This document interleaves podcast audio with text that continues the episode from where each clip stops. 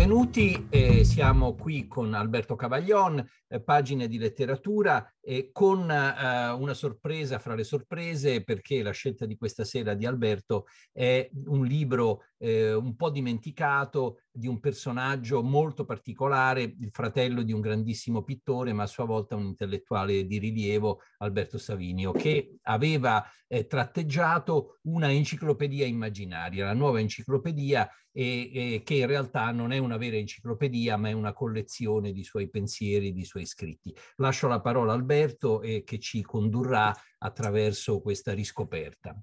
Ciao Alberto. Eh, grazie, eh, buonasera eh, a tutti. Questa, questa, sera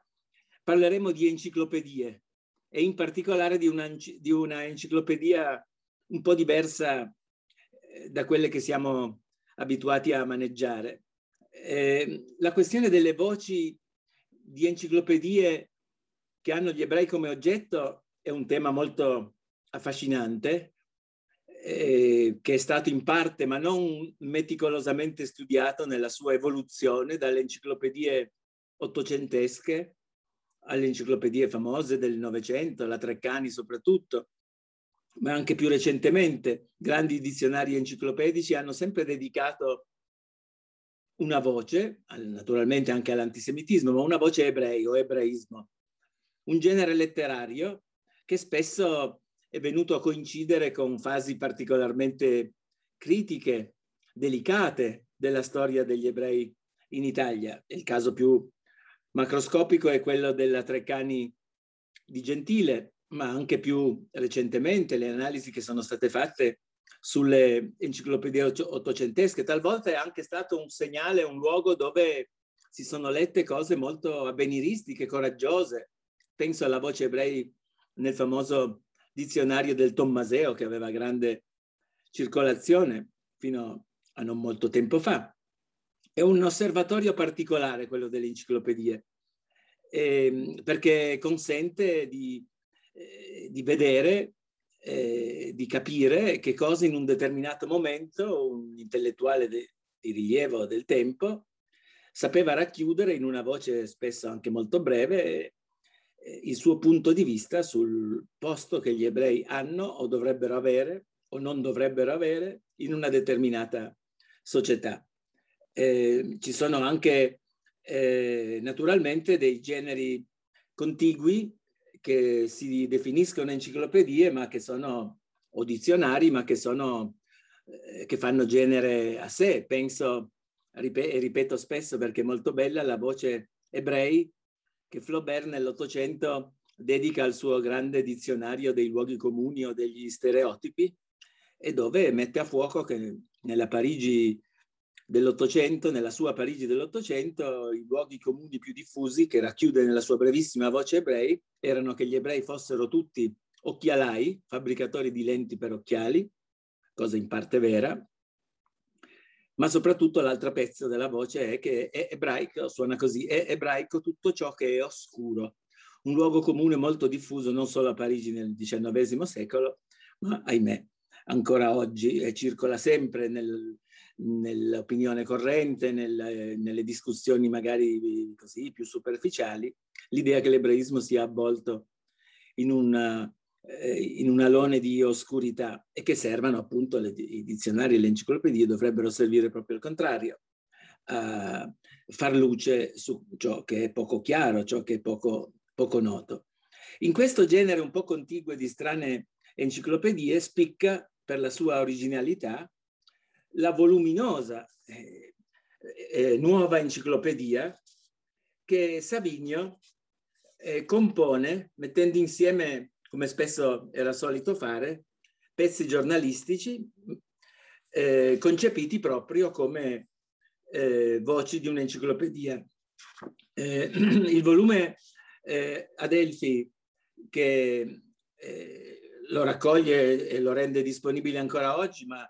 eh, è un lavoro che non a caso, lo spiegheremo tra un momento, eh, Savinio concepì negli anni 40 eh, durante la guerra. raccoglie in 400 pagine non sono numerate, ma direi a occhio un centinaio di voci che vanno da abatino a zoografia. Sono voci naturalmente miste, di genere misto, e sono piccoli racconti, piccoli capolavori eh, di narrativi, concepiti però con l'asciuttezza e la sobrietà che dovrebbe essere eh, tipica delle enciclopedie. Prima di addentrarmi però e di dire qualche cosa sul perché la nuova enciclopedia, stranamente, di Savinio, parli moltissimo di ebrei ma non comprenda una voce eh, specificatamente dedicata agli ebrei, eh, mi corre l'obbligo di dirvi qualche cosa di più eh, su Savinio, anche sul fratello De Chirico e sull'importanza, eh, secondo me, notevole che hanno avuto nella cultura italiana del Novecento, non solo per loro, il loro talento artistico in tutti e due i casi, anche Sabini è stato un grande pittore, oltre che un grande musicista, e un grande narratore, un grande giornalista, ma hanno avuto per la loro storia e per l'intrecciarsi delle loro biografie con personalità o città dove l'ebraismo ha avuto un ruolo particolare, hanno un peso, un rilievo che merita di essere eh, sottolineato. E, entrambi, come sapete, erano nati in una piccola isola eh, del Mar Mediterraneo in Grecia, erano figli di un ingegnere che costruiva treni, che si, eh, morto molto giovane, la madre con questi due figli si trasferisce in Europa e i due figli diventano eh, qualche cosa di simile, hanno dentro di sé qualche cosa di simile alla condizione dell'ebraismo nella contemporaneità. Sono esuli, sono apolidi, sono poveri all'inizio, fanno una vita difficile, eh, soli, eh, tra Monaco, Berlino, finché arrivano eh, in Italia eh, alla vigilia della Grande Guerra eh, e si insediano nella città forse più importante per l'ebraismo del primo Novecento, e cioè Ferrara. Ferrara, la città metafisica, come dirà, come dirà eh, De Chirico, è il, la città del Vorbas, come dicono, eh, tutti e due, ed è la città dove incontrano e hanno la, la prima eh, consuetudine con il mondo ebraico, scoprendo delle affinità nascoste, quelle che De Chirico, più che Sabini, amava definire la condizione ebraica e la loro come quella di sciovinisti deraciné, cioè dei nazionalisti sradicati, dei patrioti, perché diventano anche loro, si innamorano dell'Italia, ma sempre nella convinzione di non avere una radice, di essere esuli in patria. Eh, eh, Savinio per primo nel 1910, mi sembra, o tra il 10 e il 12, raccoglie per la prima volta in un volume che si intitola Ermafrodito una serie di articoli che sono riconducibili agli anni della loro permanenza, della permanenza dei due fratelli a Ferrara. E c'è una sezione molto bella in questo primo volume eh, dedicata agli ebrei, si intitola L'ora ebrea e vi sono delle eh, acute osservazioni eh, mitologiche naturalmente eh, alle origini mitologiche della, della città di Ferrara e all'importanza che hanno eh, gli ebrei in questa città, tant'è che in, questa, in una pagina che adesso ecco, ho recuperato, eh, Sabinio ha questa prima, eh, adopera per la prima volta una metafora che gli stava molto a cuore dicendo che il, il, l'ebraismo scoperto a Ferrara gli fa venire in mente per affinità la descrizione di quei dolci metallici, sono parole sue, compatti più dei libri di Balzac, che non sono destinati ai mortali, accompagnano le libazioni offerte alle divinità della regione, vuole la tradizione che morendo un ferrarese vengano posti a fianco del cadavere un pan pepato e un pan di cetro che faciliteranno l'ingresso del morto nei regni sotterranei. Colui che morde in quei dolci fatalissimi assapora l'eternità. E eh, nell'articolo successivo eh, molto bello che si intitola L'ora ebrea, eh, Savini immagina addirittura di fare un viaggio immaginario, di aderire al sionismo che come sapete a Ferrara in quegli anni era in, eh, agli albori ed era organizzato in, una prima organizzazione, in un primo movimento eh, di risorgimento nazionale e la, la visione di, eh, eh, di Savinio di naturalmente un, un'alia, eh, eh, come dire, come solo lui la poteva immaginare, perché non posso leggerla tutta, ma un pezzetto vale la pena di, di essere letta, un giorno che per riposarmi avrò accavalciato un qualche monumento equestre, mi incontrerà la famosa spedizione degli Argonauti. Essi grideranno a me, Ehi, dove ti dirigi, uomo rondine? Vado a Parigi, risponderò io. Avete da darmi qualche ordinazione per le gallerie Lafayette, un paio di patinette, un dirigibile giocattolo? Poi da Parigi spiccherò di nuovo il volo e andrò a posarmi a Tel Aviv, presso Jaffa, nella ridente cittadina costruita dai Chobeb Zion, che di Santa Russia non ne vogliono più sapere, né di Scipizzrutre, né di Knut Moscovita. Fra i tambrai e i termosifoni e tutto il comfort moderno palestiniano, voglio modulare il mio futuro canto al suono dello shofar e appiccicare alla mia fonte, fronte i tefilim cubico e collaborare assiduamente alla Hanukkah. Das ist mein jüdische Stunde. Questa è la mia ora ebrea. Continua così una descrizione surrealista, più che surreale, del, eh, della nuova città che stava sorgendo vicino a Jaffa e per la quale eh, a più riprese eh, Savinio dirà che essere la soluzione eh, per tutti quelli che erano appunto degli sciovinisti dei Racinet. Quando nel, secondo, nel primo dopoguerra i due fratelli eh, pittori eh, trascorrono lunghi periodi di lavoro e di studio a Parigi, avviene l'incontro con le avanguardie letterarie naturalmente e, e scoprono il mondo eh, dei pittori eh, parigini e soprattutto dei surrealisti, un rapporto conflittuale, tutti e due negheranno assolutamente di essere stati eh, sedotti dall'estetica surrealista, ma ormai il gioco era tratto. Rientrati in Italia, tra Ferrara prima di nuovo e poi soprattutto a Roma, dove vanno a vivere e dove saranno nel periodo cruciale che va dalle leggi razziali del 38 alla liberazione di Roma nel giugno del 44, eh, il, il, il, ritorno in Italia coincide, coincide con eh, eh il massimo della propaganda fascista mussoliniana contro le arti degenerate, soprattutto contro non solo il futurismo, ma soprattutto contro il surrealismo e i pittori surrealisti giudicati in Italia eh, una pittura, un'arte eh, degenerata, decadente e quindi ebraica. E, la, il teorema eh, spes, eh, in un attimo viene confezionata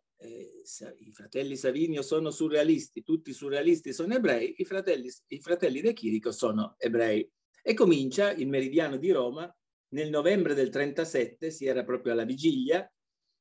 eh, a eh, far suonare dalle colonne di questo quotidiano eh, questo assioma elementare, poiché i futuristi erano ariani, Marinetti, i fratelli De Chirico non possono essere futuristi ma sono surrealisti, dunque essendo i surrealisti tutti ebrei, i fratelli De Chirico sono ebrei. Immediata la risposta, questa ve la devo leggere perché è tra le, tra le meno conosciute ma le più dignitose, le più nobili reazioni di intellettuali italiani, diciamo così, sedicenti italiani come erano i De Chirico, contro le volgarità delle teorie sulla razza. Eh, Savinio prende carta e penna e scrive a Bragaglia, il direttore del Meridiano di Roma, che si più si era distinto in questa campagna di diffamazione, e scrivono queste poche righe, scrive queste poche righe che adesso vi leggo. Caro Bragaglia, puoi immaginare quanto io senta il ridicolo di questi fatterelli portati in piazza.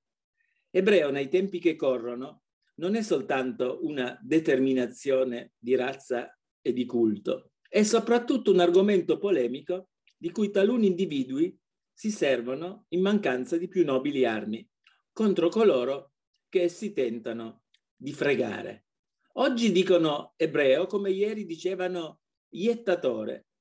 sempre di eroi e di gentiluomini, cui per la tranquillità del nostro stomaco è meglio non pensare. Aggiungerò che tanto mio fratello quanto io, che abbiamo l'ambizione di considerarci artisti, preferiamo che le nostre qualità di razza siano dedotte dal carattere delle nostre opere, piuttosto che dai rami del nostro albero genealogico. Non conosco tra 37 e 38 altrettanto esplicite dichiarazioni di dissenso rispetto alla politica razziale. È vero che Savinio sul meridiano di Roma, questo bisogna dirlo in tutta eh, sincerità, più del fratello che era più lontano dalle polemiche giornalistiche, viveva nello studio, nell'atelier dove dipingeva, Savinio con il fascismo e con le pagine culturali e con alcuni intellettuali del fascismo romano degli anni 30 aveva flirtato non poco. È sempre stato abilissimo sulla, in punta di penna a barcamenarsi. Non, non si segnalano cadute di stile, eh, scivoloni in direzione della propaganda, ma certo ha cercato, come spesso non potevano evitare di fare, i collaboratori di giornali o di enciclopedie appunto di case editrici in quegli anni molto, molto bui. Proprio nel eh, periodo più buio, allo scoppio della seconda guerra mondiale, tra Roma e questa volta anche Torino, dove avendo iniziato a collaborare alla stampa, spesso Savinio si recava perché aveva amici in galleria d'arte a Torino e perché era molto attratto, come il fratello del resto, dalle piazze metafisiche della città sabauda. E quindi mette insieme questi, scriveva tantissimo, le opere di Savinio occupano spazi enormi delle nostre biblioteche, è stato un poligrafo, un giornalista, le, soprattutto i volumi di scritti giornalistici eh, occupano uno spazio enorme, era anche eh, molto bravo a ricucire pezzi scritti dieci anni prima, quindi è molto difficile anche fare un lavoro di filologia su sei testi per capire quando sono stati scritti per la prima volta, perché poi lui li rifondeva, li adattava, li, li mescolava e spesso li adoperava in contesti, in contesti diversi, salvo poi metterli appunto in ordine, come fa con l'enciclopedia, di cui adesso diremo qualche cosa. l'enciclopedia di Sabinio la, non può che essere definita appunto una enciclopedia metafisica eh, dove la nozione, eh, i dati concreti, l'oggettività che noi ci aspettiamo dalle enciclopedie proprio non ci sono, non c'è mai la data di nascita e nemmeno la data eh, di morte, non ci sono le... Eh, spesso sono voci, voci tematiche eh, per esempio comico, classici, coscienza, cultura, eh, ma ci sono personaggi letterari, eh, Don Chisciotte, eh, ci sono ehm, personaggi della mitologia, c'è Achille, eh, c'è Annibale, ci sono grandi voci problematiche politiche, c'è una voce molto importante dedicata all'Europa, c'è un'altra molto bella del, più razionalista Savinio dedicata al fanatismo, c'è una voce patriottica di, su Mazzini, un'altra su Giovanna d'Arco, c'è a sorpresa, inquietante più che mai, una voce dedicata a Hitler, ma non c'è una voce dedicata a Mussolini. C'è una voce però dedicata al fascismo, o più, eh, o più eh, propriamente, e questa adesso la recuperiamo, eh, eh, dedicata al fascista, al prototipo del fascista. Sono dieci righe che vi danno il senso di come queste, questi componimenti abbiano appunto i più diversi sapori, ma visto che di fascismo e di collaborazione degli intellettuali italiani al fascismo prima di soccorrevamo, leggiamola per intero. Fascista, uomo moralmente, intellettualmente e quasi fisicamente negativo,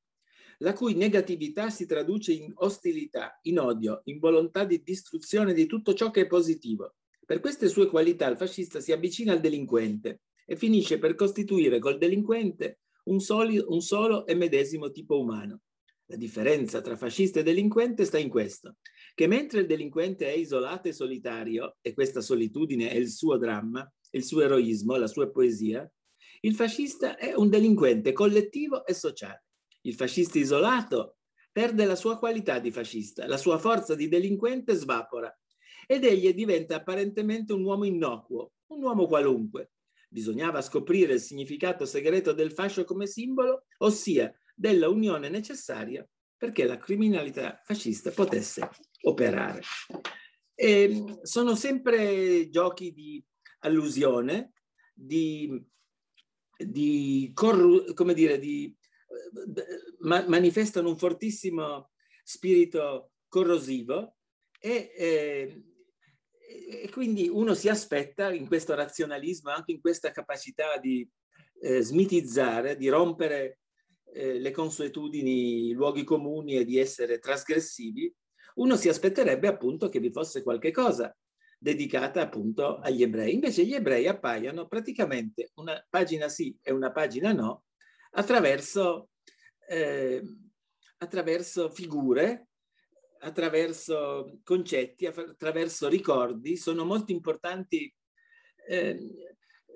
i, i, ricordi, le, no, eh, le, pagine nostalgiche che qui come altrove Savinio de- dedica non solo come aveva fatto in gioventù al mondo ebraico ferrarese, ma la sua memoria negli anni della maturità ritorna volentieri alle comunità eh, ebraiche della Grecia, soprattutto agli ebrei di Salonicco o altri, eh, eh, altre comunità greche. Questo gli consente di tracciare un paragone che ritorna di continuo tra la grecità, la razionalità dei greci, che lui ritrova spesso nei russi,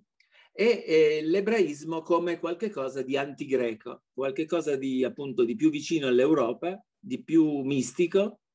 che si oppone all'ordine, alla razionalità del logos, che è quello che i due fratelli De Chirico detestavano di più e quando volevano esprimere il proprio rifiuto per la terra madre, per la terra della madre, per la terra delle loro origini,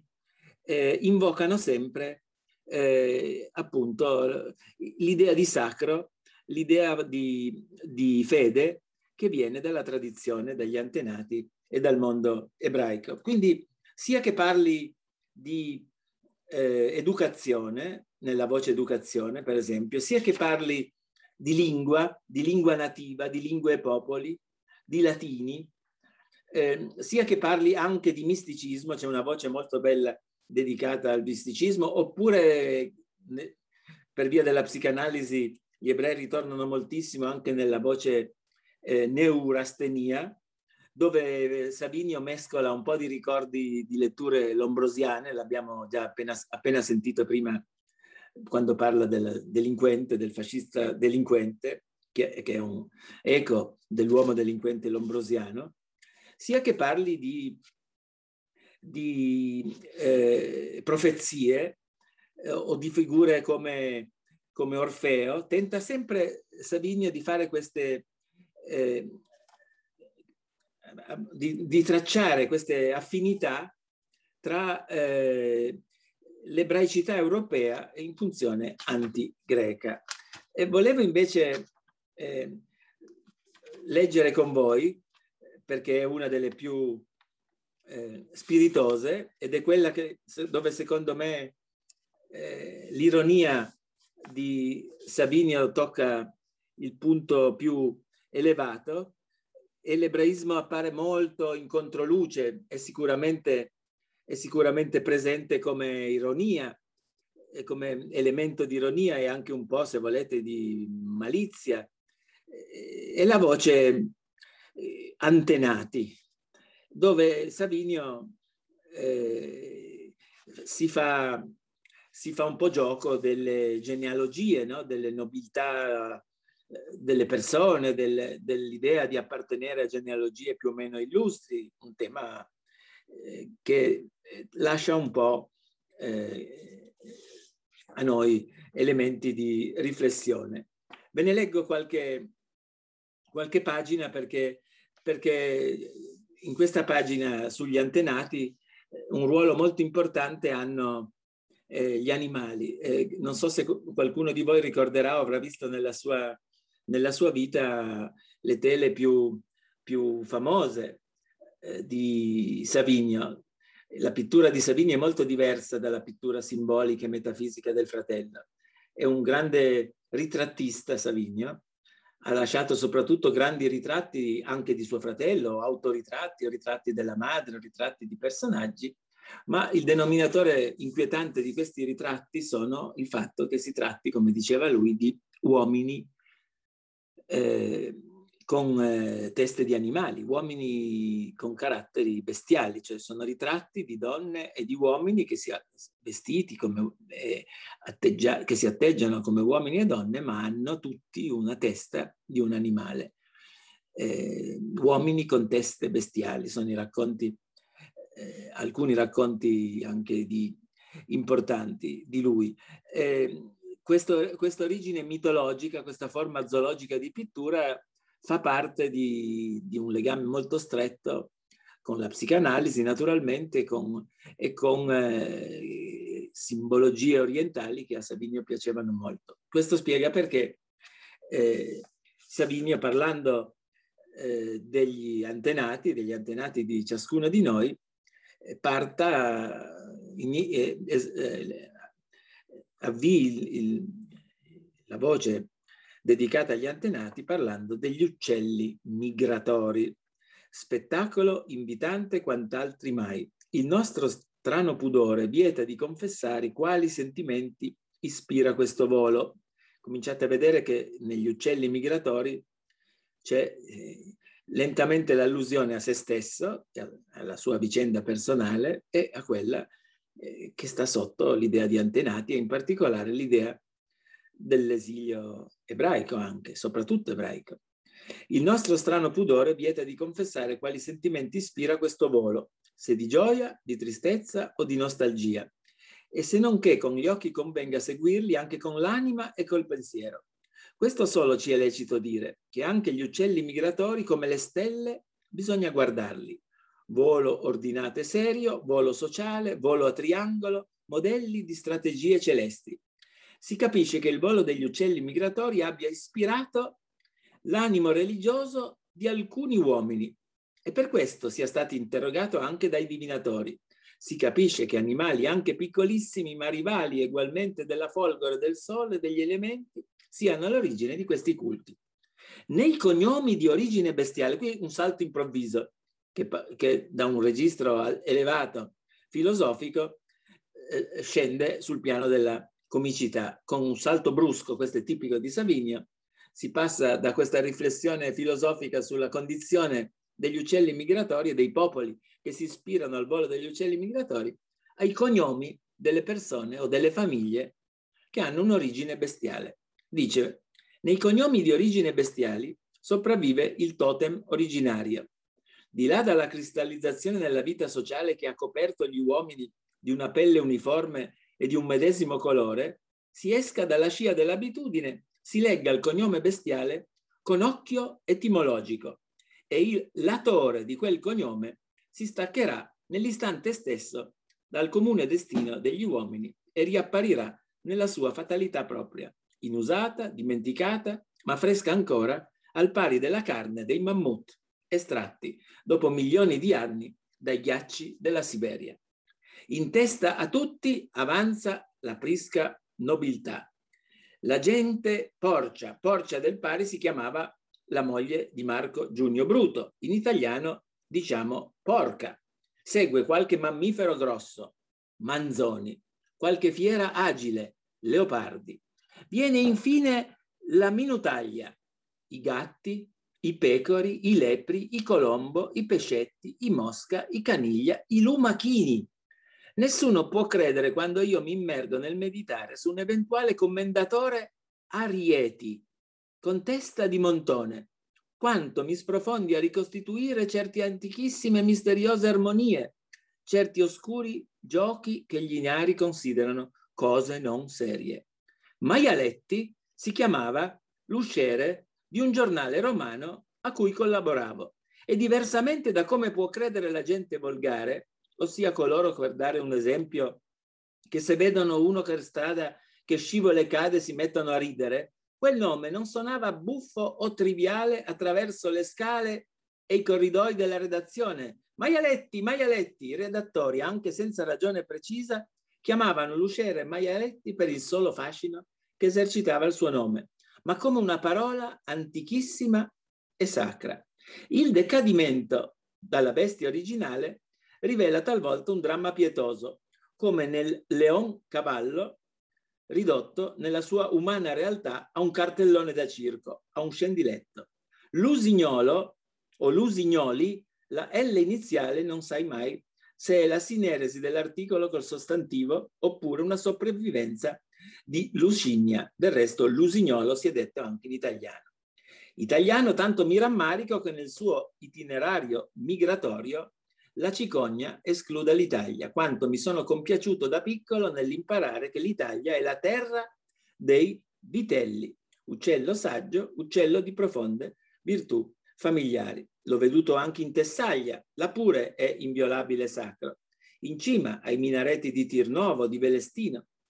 e così via. Questi uomini sono detti i Pelasgi. Pelasgo è un nome generico, come il XIX secolo fa dormire Napoleone nei letti di tutti i palazzi e di tutte le ville. E poi prosegue tornando molto indietro nel tempo, eh, dedicando eh, righe meravigliose ai formichi, ai mirmidoni, eh, agli uomini formiche, appunto, Achille. E, insomma, una spassosa lunga voce, una delle, delle, più, delle voci più lunghe dove a un certo punto compaiono gli uomini formiche, ma le pitture a vetro a fondo oro, per esempio, conservate nei nostri,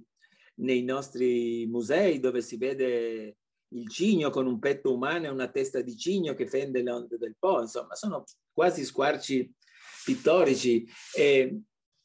e artistici di grande rilievo. È una prosa eh, eh, stimolante, modernissima, che si rilegge oggi, che disponiamo praticamente l'opera integrale, sta, sono stati fatti, eh, Adelphi ha praticamente ristampato tutto Savinio, eh, anche eh, i testi musicali, le opere, eh, le recensioni musicali sono bellissime, anche le recensioni, il volume di recensioni teatrali, di opere, eh, stagioni della scala intere messe insieme e raccolte in volumi dove uno si aspetta di, di sentire un commento alla voce di un soprano di un, o di un tenore e in un attimo, dopo poche righe, passa dalla scala al cielo della Tessaglia o appunto ai Mirmidoni o alla Roma, alla Roma antica, una, una sapienza, una saggezza, una cultura infinita che rendono la lettura di, di Savinio sempre molto eh, affascinante. E, gli ebrei, gli ebrei italiani, gli devono molto, moltissimo. Non esiterei a dire che sia stato il più eh, amico, lo scrittore più amico degli ebrei, quello che ha capito meglio la condizione ebraica, forse per il fatto appunto della biografia, dell'esilio, del non sentirsi mai eh, in patria ma soprattutto una grande affinità con, il, con, il, eh, con la sensibilità ebraica, con la, anche con la ritualità, e ciò che l'ha portato in quella pagina che vi ho letto, ma anche eh, in altri testi più recenti, a essere un grande eh, amico. È un, una scrittura amica con, eh, con la quale bisogna entrare in contatto, non è facilissimo, non è così immediato, anche il fratello era molto nascosto, il fratello ha scritto molto meno, qualcosa sull'ebraismo c'è nella raccolta che Inaudi ha fatto, il meccanismo del pensiero, dove ci sono tutti i suoi, eh, i suoi saggi teorici, però certamente in prosa De Chirico ha scritto, ha scritto molto meno, ma come mi sembra di aver già ricordato in una mia precedente conversazione, non dobbiamo dimenticare che una delle pagine più belle di De Chirico teorico è, è apposta come prefazione al catalogo delle opere di eh, Paola Levi Montalcini, cioè la sorella gemella della grande scienziata e premio Nobel Rita, e che pubblicò per sua sventura il catalogo della sua opera omnia pittorica nell'autunno del 1939 e avrebbe potuto trovare tanti dinieghi per trovare un pittore illustre che scrivesse la prefazione, magari li ha anche trovati, ma certamente ha trovato l'affettuoso consenso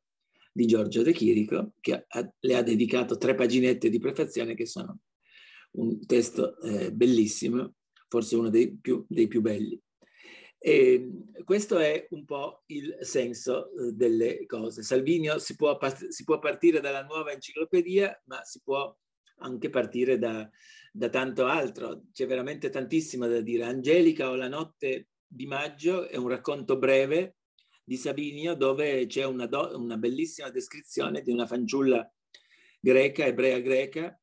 che ha un nome un po' riostesco, ma che è fonte di seduzione, di bellezza, ed è un altro grande personaggio positivo ebraico nella letteratura italiana del Novecento. Vi ringrazio molto. Grazie, grazie Alberto. Una rapidissima domanda. Savinio, eh, eh, grazie alla riedizione di Adelphi e a una certa riscoperta, lo dobbiamo considerare un autore recuperato o c'è ancora, tu ritieni, molto oblio da rimuovere, molto da No, no, no, no. Adelphi ha fatto un'operazione ha fatto un'operazione straordinaria, come sta facendo per riscoprire classici del Novecento, riscoprendoli, ristampandoli in edizione integrale. Ha iniziato molto presto, eh, è durata l'edizione delle opere, anche le maggiori e le minori, è durato più di un decennio, ma ha, fatto, ha assolto un ruolo eh, fondamentale. Oggi è molto letto. I testi di, nella piccola biblioteca eh, Adelphi, eh, l'enciclopedia è nella, è nella, biblioteca grande, nei volumi grandi, ma nei volumi di piccolo formato, dove ci sono i racconti, l'infanzia di Nivasio Dolcemare, sono tutti libri che hanno una grandissima circolazione, che sono oggi ristampati eh, di continuo e poi è molto studiato. Nell'università è, è, un, è un, autore che va ancora per, che regge al trascorrere dei tempi ed è diventato veramente un, un classico, potremmo dire, del Novecento.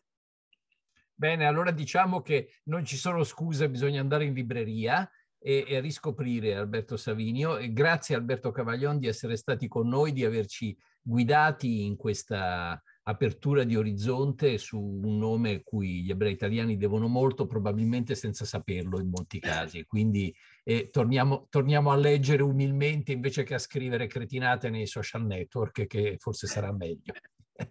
grazie, grazie, grazie a Alberto. Grazie. App- appuntamento a tutti quanti per le prossime registrazioni. A presto, buonasera. Grazie, grazie a voi.